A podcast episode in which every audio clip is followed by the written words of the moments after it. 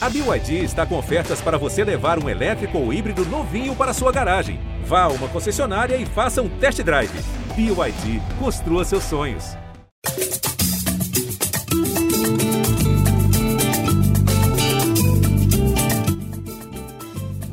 Alô, você ouvinte do Gringolândia, seja bem-vindo ao podcast de futebol internacional do GE. Globo. Eu sou o Jorge Natan e te convido para a nossa edição de número 111. Vai ter final inglesa na Liga dos Campeões. Manchester City e Chelsea se enfrentarão no dia 29 de maio no Estádio Olímpico Ataturk, em Istambul, depois de eliminarem PSG e Real Madrid nas semifinais. E para falar sobre como essa final foi definida hoje, estão aqui comigo Marcos Felipe e Rodrigo Lois.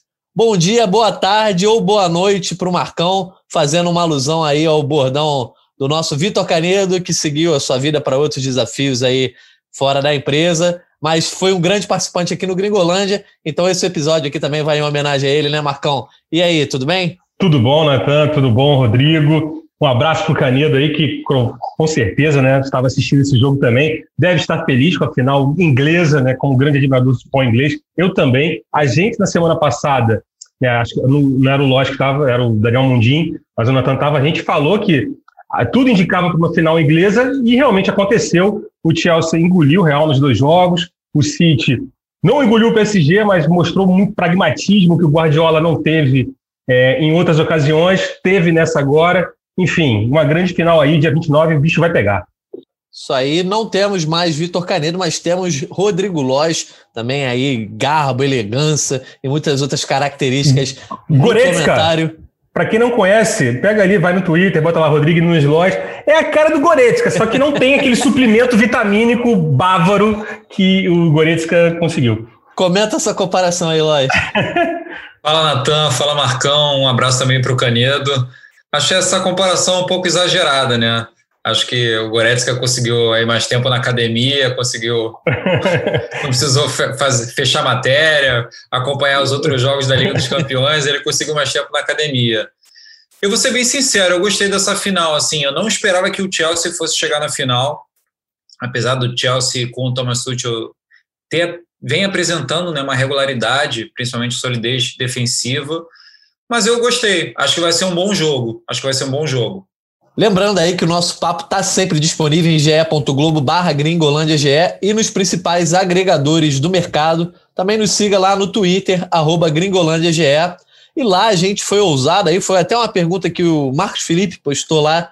A gente fez uma enquete antes mesmo de saber quem avançaria entre Real Madrid e Chelsea. Perguntamos se o City seria o favorito independentemente de quem passasse para a final. E a opinião da maioria da galera é que sim, ele seria favorito, antes mesmo de saber que era o Chelsea, o outro finalista.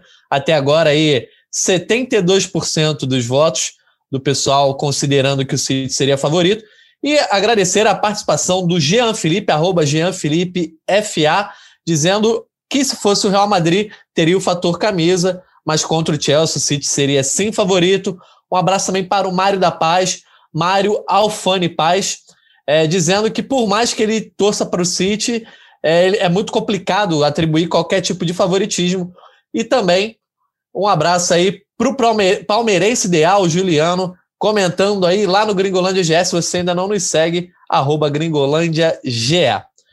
Bom, vamos retomar esse debate sobre favoritismo, projetando a final na reta final aí desse podcast. Podem ficar tranquilos mas a gente quer focar na análise das semifinais um pouquinho antes, até porque dois gigantes europeus ficaram pelo caminho e a gente promete algo mais dissecado, com mais calma, falando de City e Chelsea aí, em algum podcast até o dia 29 de maio. A gente vai ter aí quase um mês para a final da Liga dos Campeões, começando com o jogo de terça-feira, Manchester City contra PSG. Primeiramente, né, falar aí do Manchester City que venceu os dois jogos, o primeiro por 2 a 1 fora de casa, depois 2 a 0 na Inglaterra. É, e aí eu quero saber, antes de falar até do City, vamos falar aí do, desse PSG. Obviamente o Neymar mobiliza bastante, o próprio PSG mobiliza bastante no Brasil, e tenho certeza que a galera quer saber a nossa opinião sobre isso. Começar com o Marcão. Marcão, PSG passou por gigantes europeus aí na fase de grupos, né? A gente pode lembrar que o Manchester United caiu no grupo do, do PSG, foi eliminado e acabou indo para a Liga Europa. Depois passou aí por Bayern de Munique, é, chegou agora para enfrentar o Manchester City. Enfim, uma campanha bem dura que o PSG vinha reagindo bem. Dá para dizer que foi é, esse PSG das semifinais foi decepcionante ou o PSG de antes até as semifinais que foi acima da expectativa?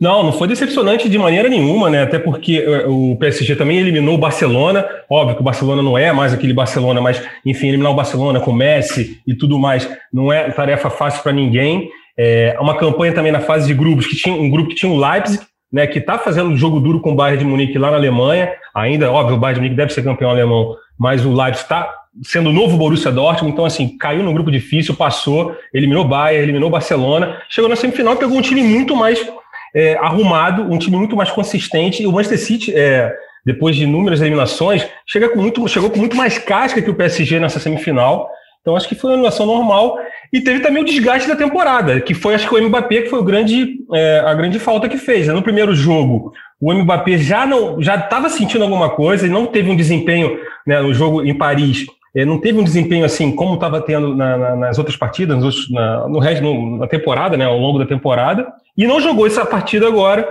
por causa do problema panturrilha, enfim, é um jogador que fez muita falta para dividir ali com o Neymar a responsabilidade no ataque ali. Então acho que assim, foi uma campanha ok, só que acho que acendeu um alerta para, a gente vai falar mais né, aqui daqui a pouco, questão de reforço. Você fala, pô, o PSG precisa de reforços?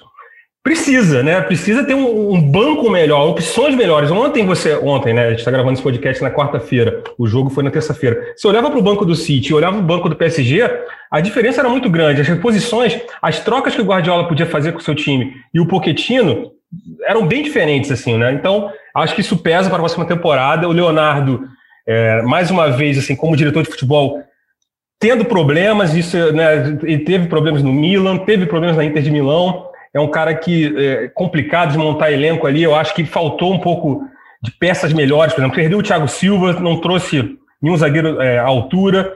Na lateral, nas laterais também, você tem o Bernard, mas perdeu o Bernard, você não tem nenhum outro lateral no mesmo nível. O meio de campo, se tirar alguém, ele tirar o Paredes, tirar o Gueye, que foi expulso né, no jogo de ida, você não tinha um, um volante à altura ali. Aí beleza, no ataque é uma maravilha e tal, mas mesmo assim caiu o nível, né? Saiu o Cavani, veio o Icardi, quer dizer, já estava ali o Icardi, mas ficou como o substituto direto ali do ataque.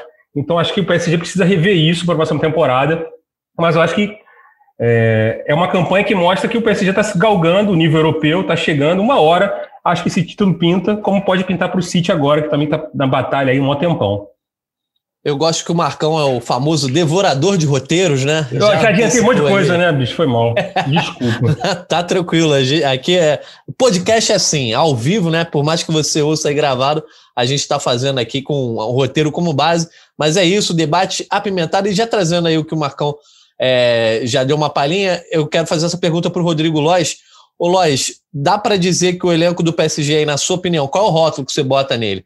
Bom, muito bom, razoável? Tô falando de elenco, tá? Eu tive uma discussão aí com os amigos, discussão não, um debate com os amigos aí sobre isso ontem, é, que eu postei no meu Twitter reclamando é, de que o elenco do PSG não estaria nem um pouco à altura do Neymar. E, obviamente, você pega o time titular, você tem o Marquinhos, você tem o Di Maria, tem algumas peças, sim, que seriam titulares boa parte dos times europeus. Mas em termos de elenco, né? Você vê um Sarabia entrando ali para é, mudar um jogo, um Baker na lateral, um Diallo, enfim, é a própria Kipembe que foi elogiada essa temporada, não é um zagueiro de grande nível. Quero saber qual é a tua opinião em cima do elenco do PSG, Lóis. Olha, Natan, eu vou te responder talvez não da maneira que você espere. Assim, eu te devolvo a pergunta é, com, com o seguinte questionamento: que outro time tem um elenco que outro time desses principais da, da, das potências da Europa no momento, né? É, não só histórica, mas de momento mesmo, tem um, um banco de reservas ou um elenco grande com a mesma qualidade do que o time titular. Não, mas aí não, eu te tirando... dou a tréplica, que como se fosse debate político, mas que outro time na Europa que tem essa obsessão com a Liga dos Campeões e tem tanto dinheiro para contratar como o PSG? Entendeu? Eu tô, é, obviamente essa, eu tô colocando, é tô colocando perspectiva da expectativa que a gente tem sobre o time, né? Querer ser campeão. Sim, sim, total. E, enfim, é só uma provocação porque assim, realmente você ter jogadores do nível não só de Mbappé e Neymar, que esses são extra classe, assim, mas do Marquinhos, do próprio Navas no gol, é uma coisa muito difícil, né? Você pensar, você ter um, banco que tem alguém que, que, que seja uma opção para o Di Maria, um jogador do nível do Di Maria, assim, não são, são poucos os clubes que têm esse potencial para ter um banco assim, potencial em termos de grana, né, de dinheiro, pensando capacidade de investimento, assim. É, eu, sinceramente, eu, eu acho que mesmo apesar dessa ponderação, eu acho que o, o, PSG ele tinha condição de ter um elenco um pouco melhor, algumas peças de reposição de melhor qualidade. É, acompanhando alguns grupos de WhatsApp durante o jogo e depois, assim, teve muita crítica ao Icardi, falando que ele não é um jogador é, para o nível do PSG ou para brigar ali, o nível do, atual do PSG, no caso, para brigar ali por posição com Neymar e Mbappé.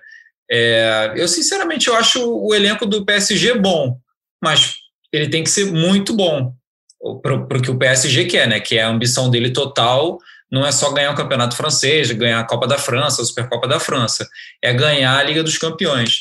E eu achei interessante essa, essa revisão que o Marcão fez da campanha do PSG, que eu não lembrava assim de vários adversários difíceis que o PSG passou até chegar a essa semifinal.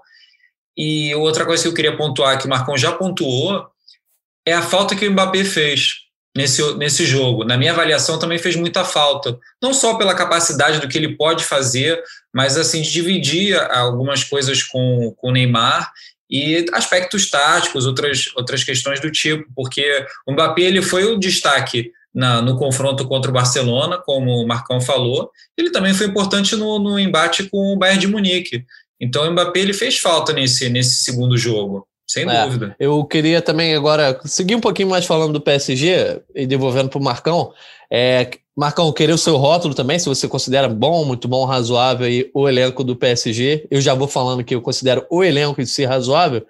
E aí te perguntar sobre isso que o Lodge falou, porque, por exemplo, você monta o elenco em cima de dois craques, né? Que é o, o Mbappé e o Neymar, e obviamente eles combinados, né? Não é só a força do Neymar e a força do Mbappé. Eles dois combinados têm a força potencializada, né? Porque a marcação fica dividida, não sabe o que fazer. Agora, quando só tem um deles em campo, é bem mais, entre aspas, fácil para marcar. Né? Entre marcar o Neymar e o Icardi, por exemplo, ou o Muskin, acho que não tem muita dúvida.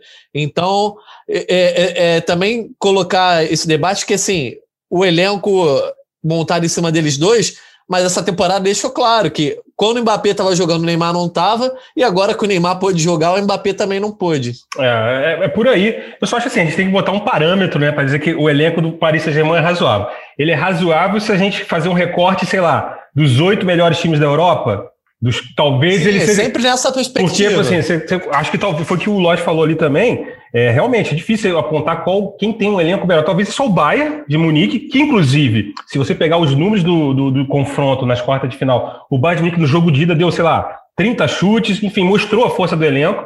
E não teve o Lewandowski, assim como o PSG. Né, o PSG sofreu né, um pouco que o Bayern sofreu, que o Bayern não teve o Lewandowski e fez muita falta no, nos confrontos por mais que o Choupo-Moting né, fosse aquele cara esforçado e tal, mas o Choupo-Moting foi o Icardi do, do, do Bayern de Munique. Então, assim, é, é, difícil você falar que o elenco é razoável, mas para ganhar uma Liga dos Campeões precisa, como você disse, de, de reforço. Você não pode é, querer mudar o jogo com o Mosiquim, por exemplo, um, um, jogo de semifinal de Champions que a gente está falando. Obviamente, o campeonato francês é um excelente jogador, está fazendo inclusive uma ótima temporada o Mosiquim.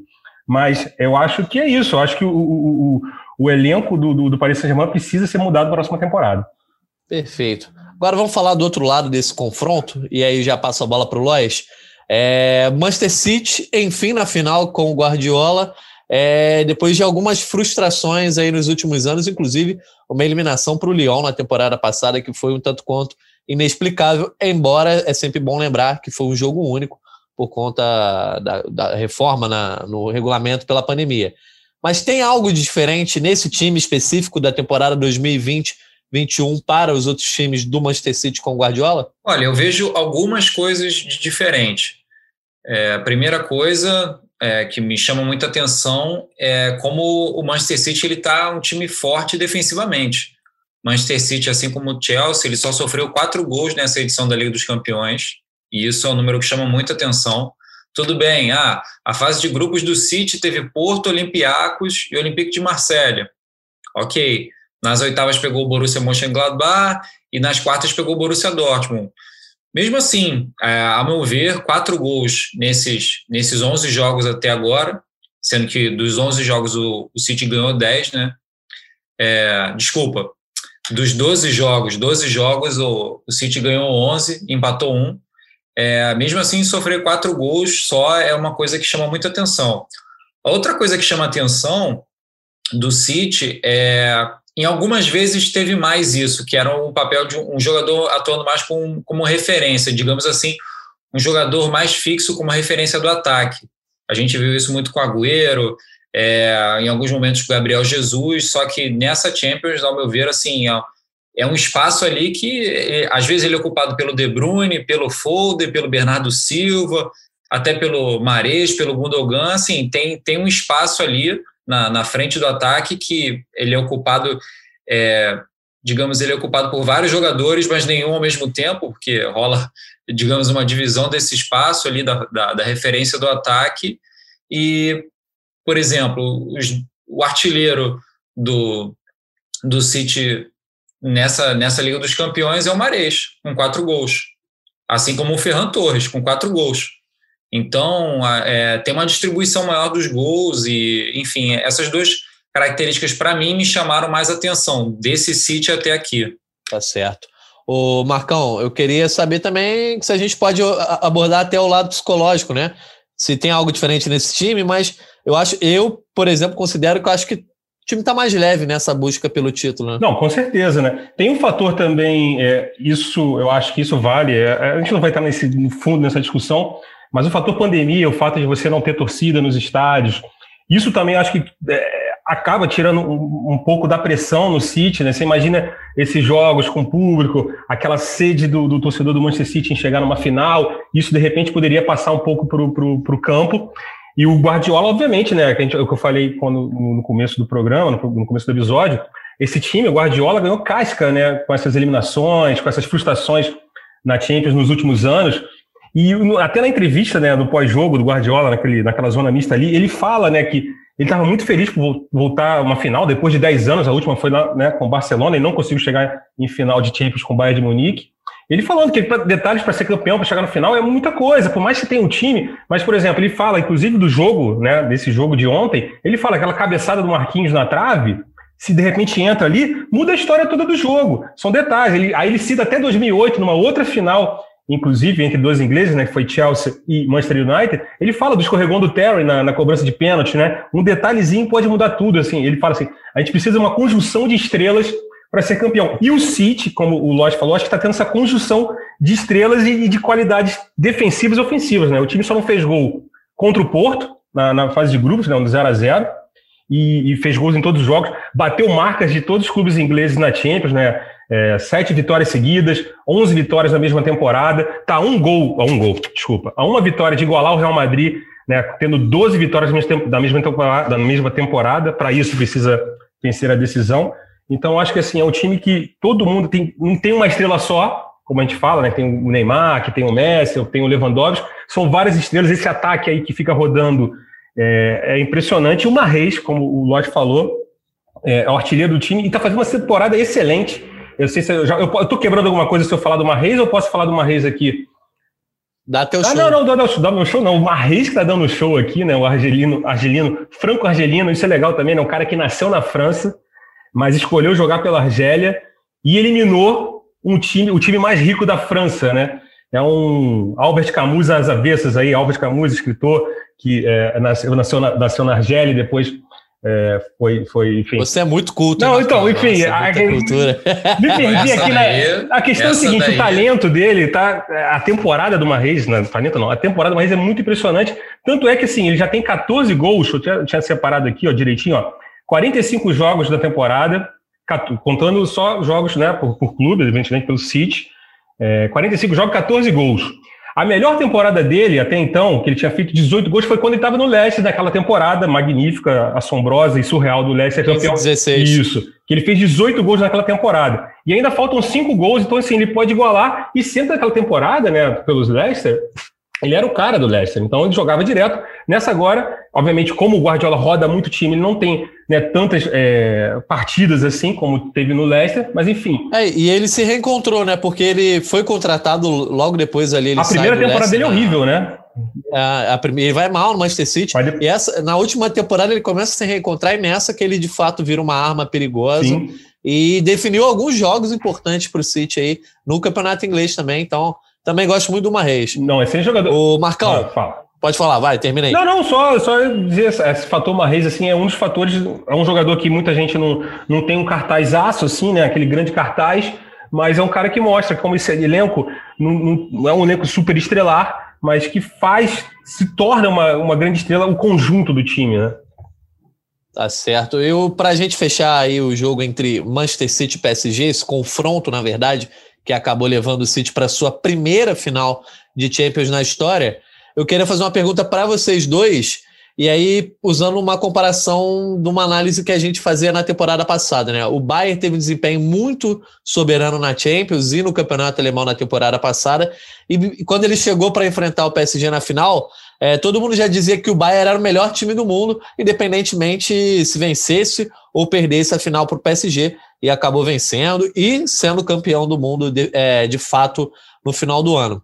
Eu quero saber, na opinião de vocês, e já antecipando a minha, independente do, res, do resultado da final, se o Chelsea vai lá e vencer o City, ou, ou se o City vai lá e vai atropelar o Chelsea, já dá para dizer que o City, pelo desempenho no campeonato inglês e também na Liga dos Campeões, é o melhor, do, é o melhor time do mundo nessa temporada? Para mim, sim. Não, para mim também. Acho que isso não tem nem muita discussão, não. É o time o Guardiola soube se, não, é se reinventar, né? palavra as pessoas gostam muito de usar, é, mas, enfim, um time muito mais pragmático e sabe fazer belas edições, mas sabe também ser duro, por exemplo, no jogo de no jogo no jogo contra o Paris Saint-Germain.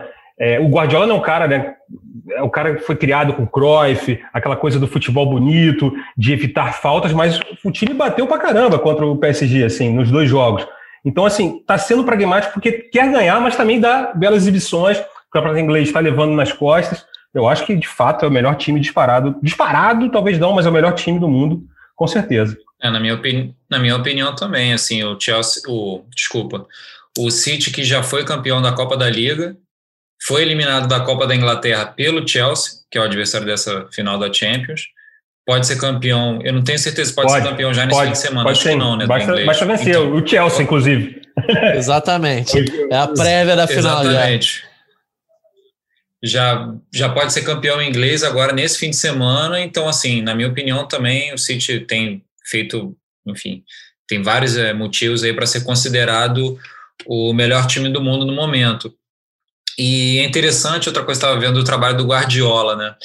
O Guardiola ele pode empatar em, em quantidade de títulos da Champions com o Zidane e com o Ancelotti, e também com o Bob, Bob Paisley que foi tricampeão pelo Liverpool. Todos esses três, esses três técnicos, ele já tem três títulos de Champions e o Guardiola já tem dois pelo Barça.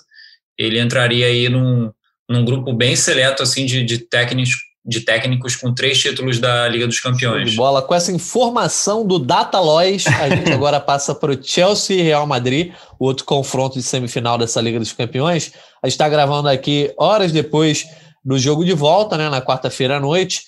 E o Chelsea venceu o Real Madrid por 2 a 0 e, e eu fiz o tempo real desse jogo aí para o GE. Globo. Eu, pelo menos, considerei que foi uma atuação muito segura do Chelsea, soube dominar o Real Madrid, soube se impor aí, conseguiu uma vaga é, de forma até tranquila, se você analisar o conjunto dos dois jogos. E aí eu quero abordar justamente com vocês a capacidade tática desse Chelsea. É, lá no raio-x, antes do confronto no GE.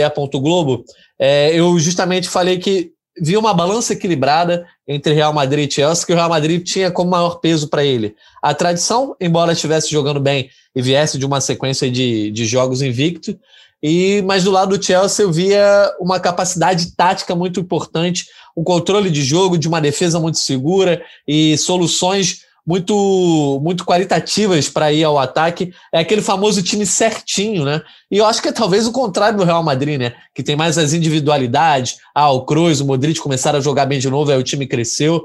É, qual a tua opinião sobre isso, Lois? Dá para dizer que taticamente o Chelsea hoje é superior ao Real Madrid? Ah, eu acho que sim, Natan. Eu acho que sim. Acho que O Chelsea com o Thomas Tuchel, que substituiu né, o Frank Lampard no comando do time, a coisa mudou da água para o vinho, assim, em termos principalmente defensivos. Nos 24 jogos com o Tuchel, o Chelsea só levou dois gol, dois, 10 gols. É, isso chama muita atenção, sabe? Ele organizou a casa, né? Aquela expressão que a gente conhece. Organizou a casa. E, assim, sinceramente, o ataque do Chelsea, pelos nomes, chama muita atenção, mas até agora o setor ofensivo não tem sido tão brilhante quanto a defesa. Minha não, opinião, é modesta opinião. Acho que Thiago Silva, o, o próprio Mendy, nossa, o goleiro agarrou muito hoje de novo, é, foi fundamental, assim. É, então, acho que o Tuchel, ele merece muitos, muito, é, muitos aplausos, assim, pelo, pelo jeito como ele arrumou a casa, é, em termos defensivos do Chelsea, principalmente em comparação com o Lampard, o trabalho do Lampard, né, que o, Lampard, o Chelsea com o Lampard no campeonato inglês foi muito mal no último campeonato inglês, é, em, em termos de gols sofridos, assim, e ele ajeitou, ajeitou isso, e isso fez do time um time muito competitivo. Se não tá, ah, não é exuberante lá na frente, mas tem, tem feito os gols e tem segurado hum. o Rojão. Marcão acompanha o relator? Não, acompanha, acompanha. O Tuchel chegou, né? E assim, e um trabalho que cinco meses de trabalho, né? Nem cinco meses completos, porque ele chegou no início do ano. E assim, acho os números dele, né? Até aquela numeralha bacana aqui: 24 partidas no comando do Chelsea, 17 jogos ele não levou gol. Assim, o Chelsea sob o comando do Tuchel. E, enfim, isso mostra uma marca impressionante. E o ataque, eu acho que é aquilo, mas assim, acho que tem um bom alento para a torcida do Chelsea, que é o seguinte: o Werner e o Havertz, por exemplo, foram contratados, a peso de ouro, muita esperança neles, eles não estavam desempenhando, não estavam performando, né, essa palavra bonita que as pessoas gostam, bem até aqui, mas nesse jogo hoje, especificamente, hoje, a gente está gravando esse podcast quarta-feira, o, o Werner jogou muito, ele fez duas paredes ali com, com o Sérgio Ramos, que inclusive a jogada do primeiro gol começa com ele fazendo a parede, depois a bola bate na trave, ele vai e pega o rebote, e o Havertz também rodando o jogo, fazendo indo, abrindo as duas pontas. Então, assim, são jogadores que, de repente, finalmente estão come começando a desempenhar o que se esperava, a expectativa, né? A cumprir a expectativa que se depositavam neles. E também é o seguinte, né? Eu acho que a questão do Chelsea, assim, foi uma mudança, a questão do, do, do Tuchel ter chegado, e, assim, o Chelsea está acostumado com essa troca de técnicos, então, assim, não, se fosse talvez em outro clube, não tivesse dado certo. Como talvez não tenha dado certo no Paris Saint-Germain. Aconteceu a mesma coisa também, né? O Pochettino chega também no meio da temporada e tudo mais. Mas o Chelsea está acostumado já com isso. Tanto é que em 2012, né? O, Chelsea foi campeão com o técnico também que chegou no meio da temporada. O Roberto Matheus chega aí no meio da temporada para substituir o André Vilas Boas, né? O português André Vilas Boas.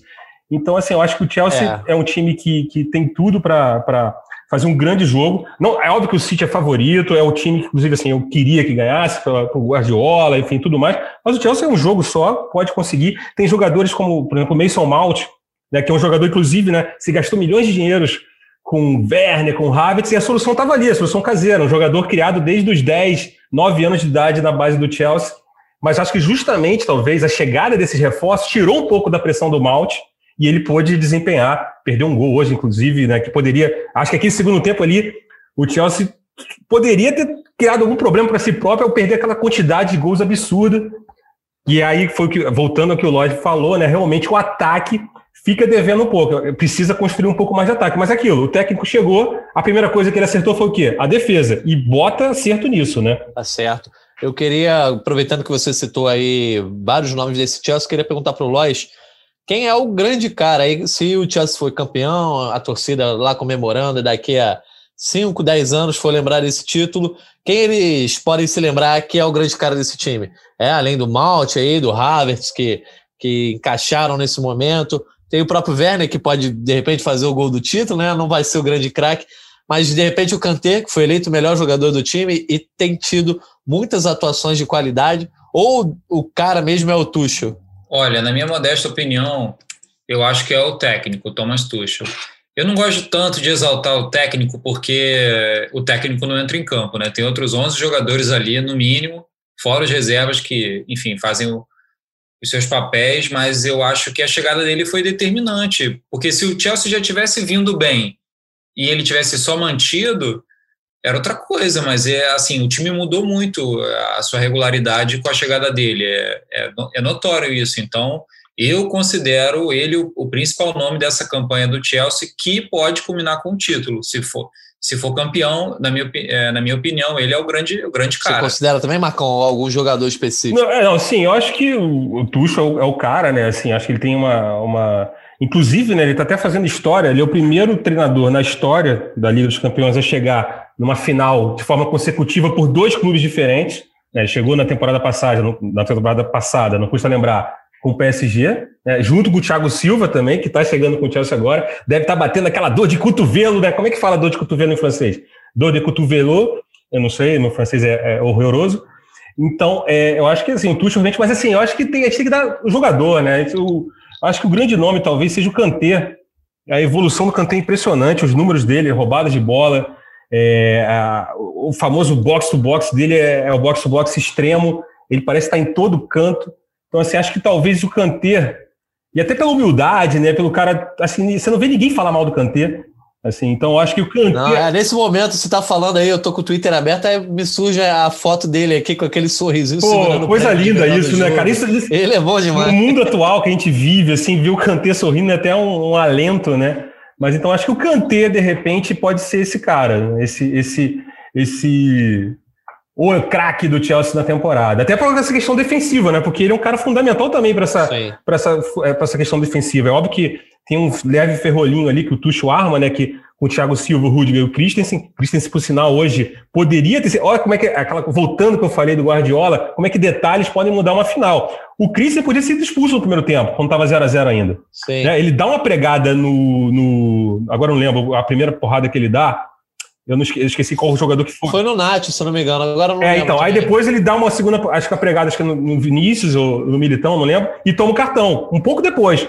E as duas faltas eram para cartões amarelos claros, assim. Então, anyway, é, é uma zaga muito forte, mas acho que o Kanté, acho que dá esse molho todo para esse time. Com certeza. Para a gente não deixar de falar do lado eliminado e talvez do lado que muita gente depositava suas fichas, né? Eu lembro que na enquete ali dentro do raio-x do GE. Globo, a maioria da galera apostava no Real Madrid, talvez por uma questão de tradição. E aí o Real ficou pelo caminho.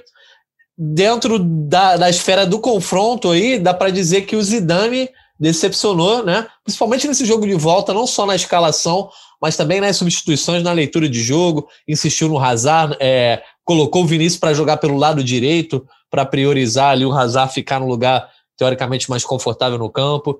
Enfim, é, ele irritou. Irritou, deu para ver já na reação da, da, imprensa madrilenha logo depois do jogo e, e os torcedores. A gente chegou a comentar em alguns podcasts ao longo da temporada que, que poderia ser a última temporada do Zidane, que ele já tinha chegado no seu limite, depois ele sobe um pouco nessa montanha russa, consegue melhorar o desempenho do time. Eu, inclusive, fui criticado aqui nesse podcast quando disse que o Zidane não vinha fazendo um bom trabalho no Real Madrid nessa temporada, por mais que ele tinha che é, chegado na semifinal do, da Champions e estava disputando o título espanhol, mas enfim, eu até comparei com o caso do Rogério Senna e me vem novamente essa, é, essa comparação na mente, né? Que o, o, o, trabalho que só pode ser considerado bom se tiver um título, eu acho que não é exatamente um trabalho bom. E aí quero saber a opinião de vocês dois. Assim, já deu para o Zidane? Ao fim da temporada seria melhor para ele e para o Real Madrid que esse casamento terminasse. De repente, até com o título espanhol aí, né?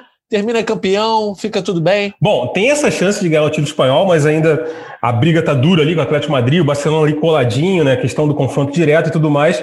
Mas a, a, possibilidade grande de não ter título nenhum. Tem que lembrar também que o Real Madrid foi eliminado na Copa do Rei pelo Alcoiano, da terceira divisão.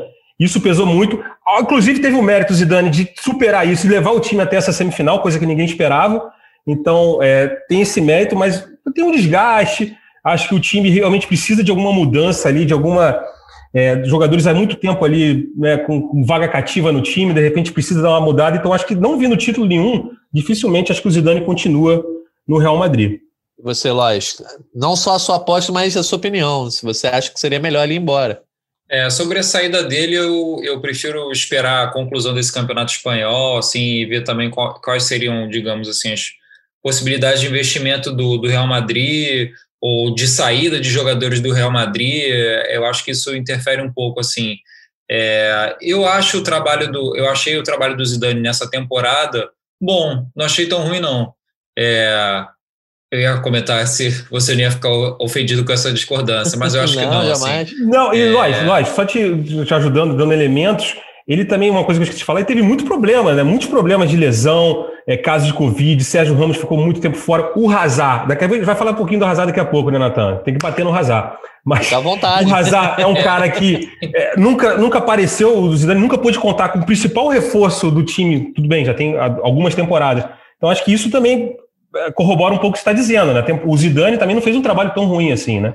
É, o Real Madrid ficou 19 jogos invictos até essa, essa, até essa derrota para o Chelsea. Eu considero um número bom. Ah, muito jogo do Campeonato Espanhol, o Campeonato Espanhol não é lá muito parâmetro. Amigo, é, é a realidade do futebol. Cada time joga sua competição continental e o Campeonato Nacional, assim. Eu acho um número significativo. É, eu achei interessante que o Natan comentou do jogo e assim realmente o Zidane no jogo de hoje ele ele atrapalhou muito o time assim decisões antes do jogo e durante o jogo o Sérgio Ramos ele não jogava desde março assim ah é o Sérgio Ramos é o capitão do time e agora ele está 100% para jogar ele está 100% fisicamente para jogar mas ele estava sem ritmo de jogo algum um jogo desse e, e ficou nítido durante a partida como o Sérgio Ramos ele não estava em condições de performar ali em alto nível contra um ataque que ah, não está brilhante no momento, mas de jogadores que estão num bom momento. Assim. Jovens, rápidos, é, né? É, bem, bem Exatamente. Mas, Lois? É, outro, só, só mais uma coisa, outro dado é, interessante é que você comentou sobre o Hazard, né, Marcão? O, o Hazard e o Sérgio Ramos, eles só jogaram juntos como titulares três jogos nessa temporada.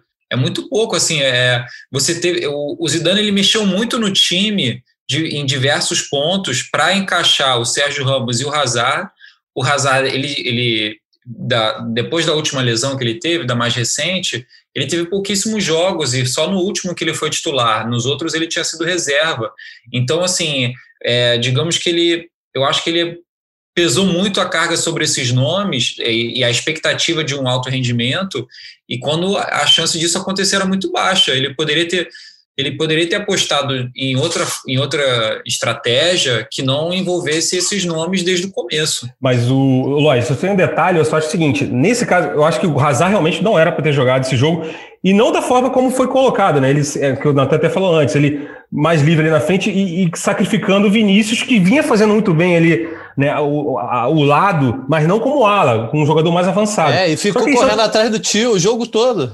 Pois é. Só que a questão do Sérgio Ramos, eu acho que o, aí o buraco é mais embaixo. Primeiro que o Sérgio Ramos é o Sérgio Ramos. E tem outro problema, não tinha o Varane, né? Porque é, é machucado.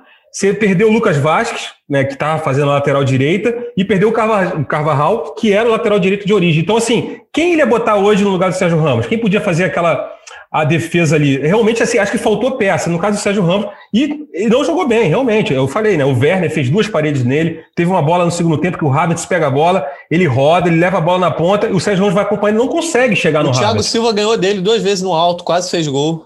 Mas aí é o Thiago Silva, né, monstro? Ah, mas é o Sérgio Ramos, né? Outra coisa mas aí é o Sérgio Ramos. Outra... Não, tudo bem. Aí não. É, pois é. São dois zagueiros, inclusive, da, também... da mesma geração. Ah, desculpa. Não, só ia complementar assim, não é pachequismo, mas assim, ele tirar o Casimiro, que vem sendo o melhor Sim. jogador, um dos melhores jogadores do Real Madrid há muito tempo, e não tirar o Hazard, e aí, aí mexer na posição do, do Vini Júnior, enfim, mexer outras maneiras do time, para mim. Eu acho, eu acho o seguinte, aquela teoria, da, pesado. aquela teoria da conspiração, nada a ver. Ele deixou o Hazard ali para queimar o Hazard. Aí depois o Hazard acabou de se queimar quando acabou o jogo. Para o Hazard, só o Real Madrid da linha no Hazard, porque eu acho que realmente, assim, 41 jogos, já, já entrei no modo falar mal do Hazard. 41 jogos pelo Real Madrid, somente, 4 gols, custou 115 milhões, aí somando bônus, aquela coisa toda. E, e, no final do jogo me faz aquilo, assim, eu acho que, óbvio que não, eu sou jornalista e tal. Contextualiza pra galera aí que não viu, mano. É, então, no final do jogo, acabou o jogo, né, o Hazard vai ali, obviamente o Hazard jogou anos no Chelsea, eu entendo isso, é normal, ele tem amigos lá. Só que dentro do campo, ele sorrindo, abraçando o Mendy, o Zumar, que é jogador, nem jogou, né, o Zumar tava no banco, o Zumar entrou em campo ali, começou a trocar ideia com eles dois conversando, rindo ali e tal, enfim, abraçou a Explicueta, a questão é, ele, ele, ele, deveria se preservar, até porque, tipo, existe muita pressão em cima dele. Eu acho que ele ficou jogando muito tempo ali andando com o Gareth Bale, eu acho que rolou, ele deu uma baleada, né? vai ser horrível, né? Nossa. Enfim, ele, ele, ele, ele, ele parece estar, assim, com todo respeito, a palavra é forte, mas assim, tá cagando pro Real Madrid. E, pô, e é o Real Madrid. A imprensa espanhola, a torcida espanhola, se você for lá no Twitter agora, o pessoal tá, tá, tá revoltado com o Hazard. E eu entendo o lado deles. É óbvio que o Hazard vai se explicar, vai falar que, pô, são meus amigos e tal. Mas não pode. Vai pro vestiário, chega no cantinho ali, troca ideia, ri, brinca, troca zap, enfim, faz o que quiser. Mas, assim, depois de uma eliminação dessa, acho que é complicado, assim. Então, o Hazard, é, acho que realmente, assim... Só, vai... só, só uma, um detalhe do jogo de hoje. O Hazard, nos números aqui, segundo a UEFA, o Hazard, ele sofreu quatro faltas e ele não deu nenhum chute. Olha aí. É, ah, não, deu um chute no gol. É, Teve uma finalização. ele até começou bem ali no começo do jogo, ele sofreu umas duas. duas então, acho que, inclusive, a, a pancada que o Christensen dá, que ele poderia ter levado o cartão, é no Hazard. Mas só foi aquele começo, aquele lampejo ali. Eu não sei se o Zidane, de repente, apostou a um cara que conhece a atmosfera de Stanford Bridge. Ah, ele é doente. Conhece os né? atalhos. Mas não é. Não sei se é isso. Acho que o Zidane realmente, assim, deu. Hoje foi muito mal nas escolhas, na, na, nas substituições, na escolha do time, na montagem do time. Só jogou duas vezes, né? Até o próprio Vinícius Júnior falou na, na entrevista coletiva pós-jogo que ele só jogou duas vezes nessa posição. Obviamente, ele não criticou o Zidane, o Vinícius Júnior, inclusive, dando entrevista é outro jogador, assim, acho que o Vinícius está indo caminhando para o estilo Kanté também, um jogador, assim, muito gente boa, moleque, Sim. sorriso no rosto, todo mundo fala bem dele, mas enfim, ele, ele falou que ele jogou só duas vezes dessa forma. Então, o Zidane tentou espelhar demais nesses dois confrontos o Chelsea. Jogar, ele já jogou com três zagueiros, jogou, mas acho que faltou um pouco mais de ousadia, pô. É o Real Madrid, 13 títulos, né? Sim. Então acho que o Zidane deu uma vacilada. Eu acho que isso pode pesar contra ele. Zidane... Se vier título, Zidane e Hazard irritando, mas é, eu já me antecipo aqui, como eu me antecipei antes. Mas o Hazard tá no nível muito mais alto que o Zidane, hein? Não, muito eu, mais, óbvio. Até, até pelo, pelo, que o Zidane tem de história no clube como jogador e, e, técnico, né? Mas já me antecipei a eliminação da Champions falando mal do trabalho do Zidane. Não que seja um trabalho ruim, mas não é um trabalho bom, pelo menos na minha opinião. E me antecipo aí a reta final da, do Campeonato Espanhol também. Pode ser campeão, pode não ser, mas também não considero que a temporada vai ser uma boa temporada para o Real Madrid em termos de ganho técnico, é, ganho de soluções, enfim, de crescimento da equipe, né? Pode ter termos, pode até somar um troféu, mas em termos de futuro para um time jovem, né? Não acho que tenha sido uma temporada proveitosa, não. Só para a galera entender, Atlético de Madrid é líder com 76 pontos, Real Madrid e Barça vem logo atrás com 74. E aí a questão do confronto direto, o Real Madrid tem a vantagem, mas tudo pode mudar, porque tem Barça e Atlético nesse fim de semana. O Real vai até torcer para o Atlético, porque se o Atlético. Para o Atlético não, para o Barça, porque se o Atlético não vence, o Real Madrid depende apenas aí de si nessa reta final a conferir.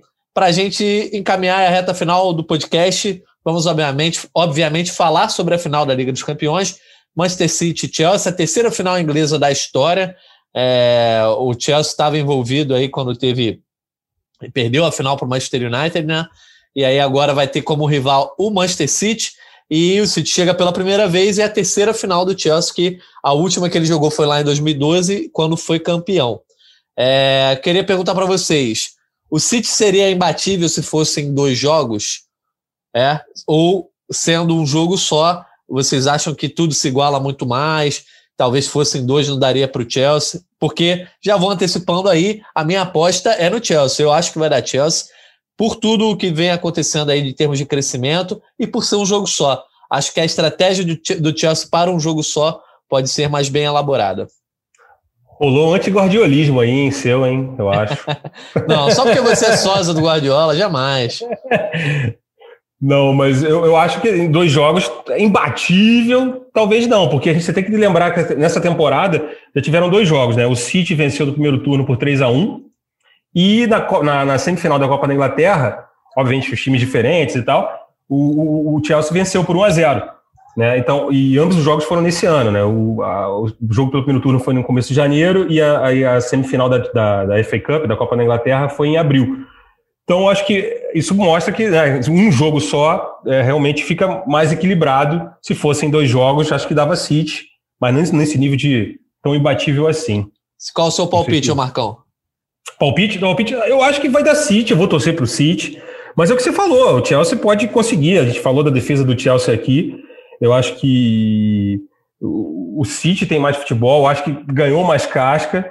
Só que o Chelsea também tem os jogadores ali. Você tem o Tuchel e o Thiago Silva chegando numa segunda final de Champions seguida. Então, assim, tá muito vivo os erros que não devem ser cometidos, por exemplo, numa final. E detalhe, né? O, o Chelsea e o Thiago Silva, o Chelsea, desculpa, o Thiago Silva e o Tuchel tem aquela, aquela experiência da temporada passada que foi tudo em um jogo só, aquela Super Champions.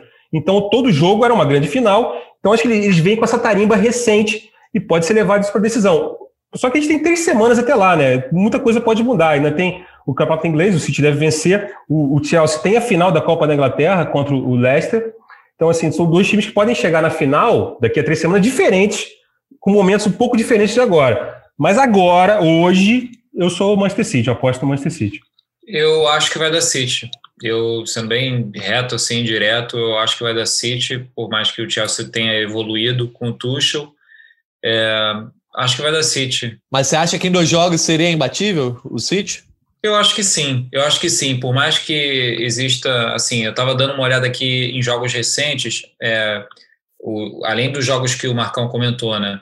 Esses jogos mais recentes do Chelsea, estava vendo outros mais para trás, assim, nos últimos cinco jogos, incluindo esses que o Marcão pontuou, nos últimos cinco jogos o Chelsea perdeu três e ganhou dois. Se você voltar mais, assim, é, é, é meio que alternado, não tem tanto empate, então no geral, você poderia comentar assim: ah, então a chance é razoável do, do, do, do, Chelsea ganhar. É, mas eu, sinceramente, se fossem dois jogos, eu, eu consideraria o, o City imbatível, sim. É, e vai ser um jogo que a gente vai ter, assim, frente a frente, duas filosofias diferentes de futebol, mas duas filosofias que eu acho que são muito modernas, né? Você tem ali o Guardiola com aquela coisa da, de tentar manter a posse de bola, de tentar construir o jogo o tempo todo e ter essa bola também, sempre que o adversário toma ela, você toma ela de volta, e essa coisa de o, o ataque incessante, enquanto o Chelsea tem uma forma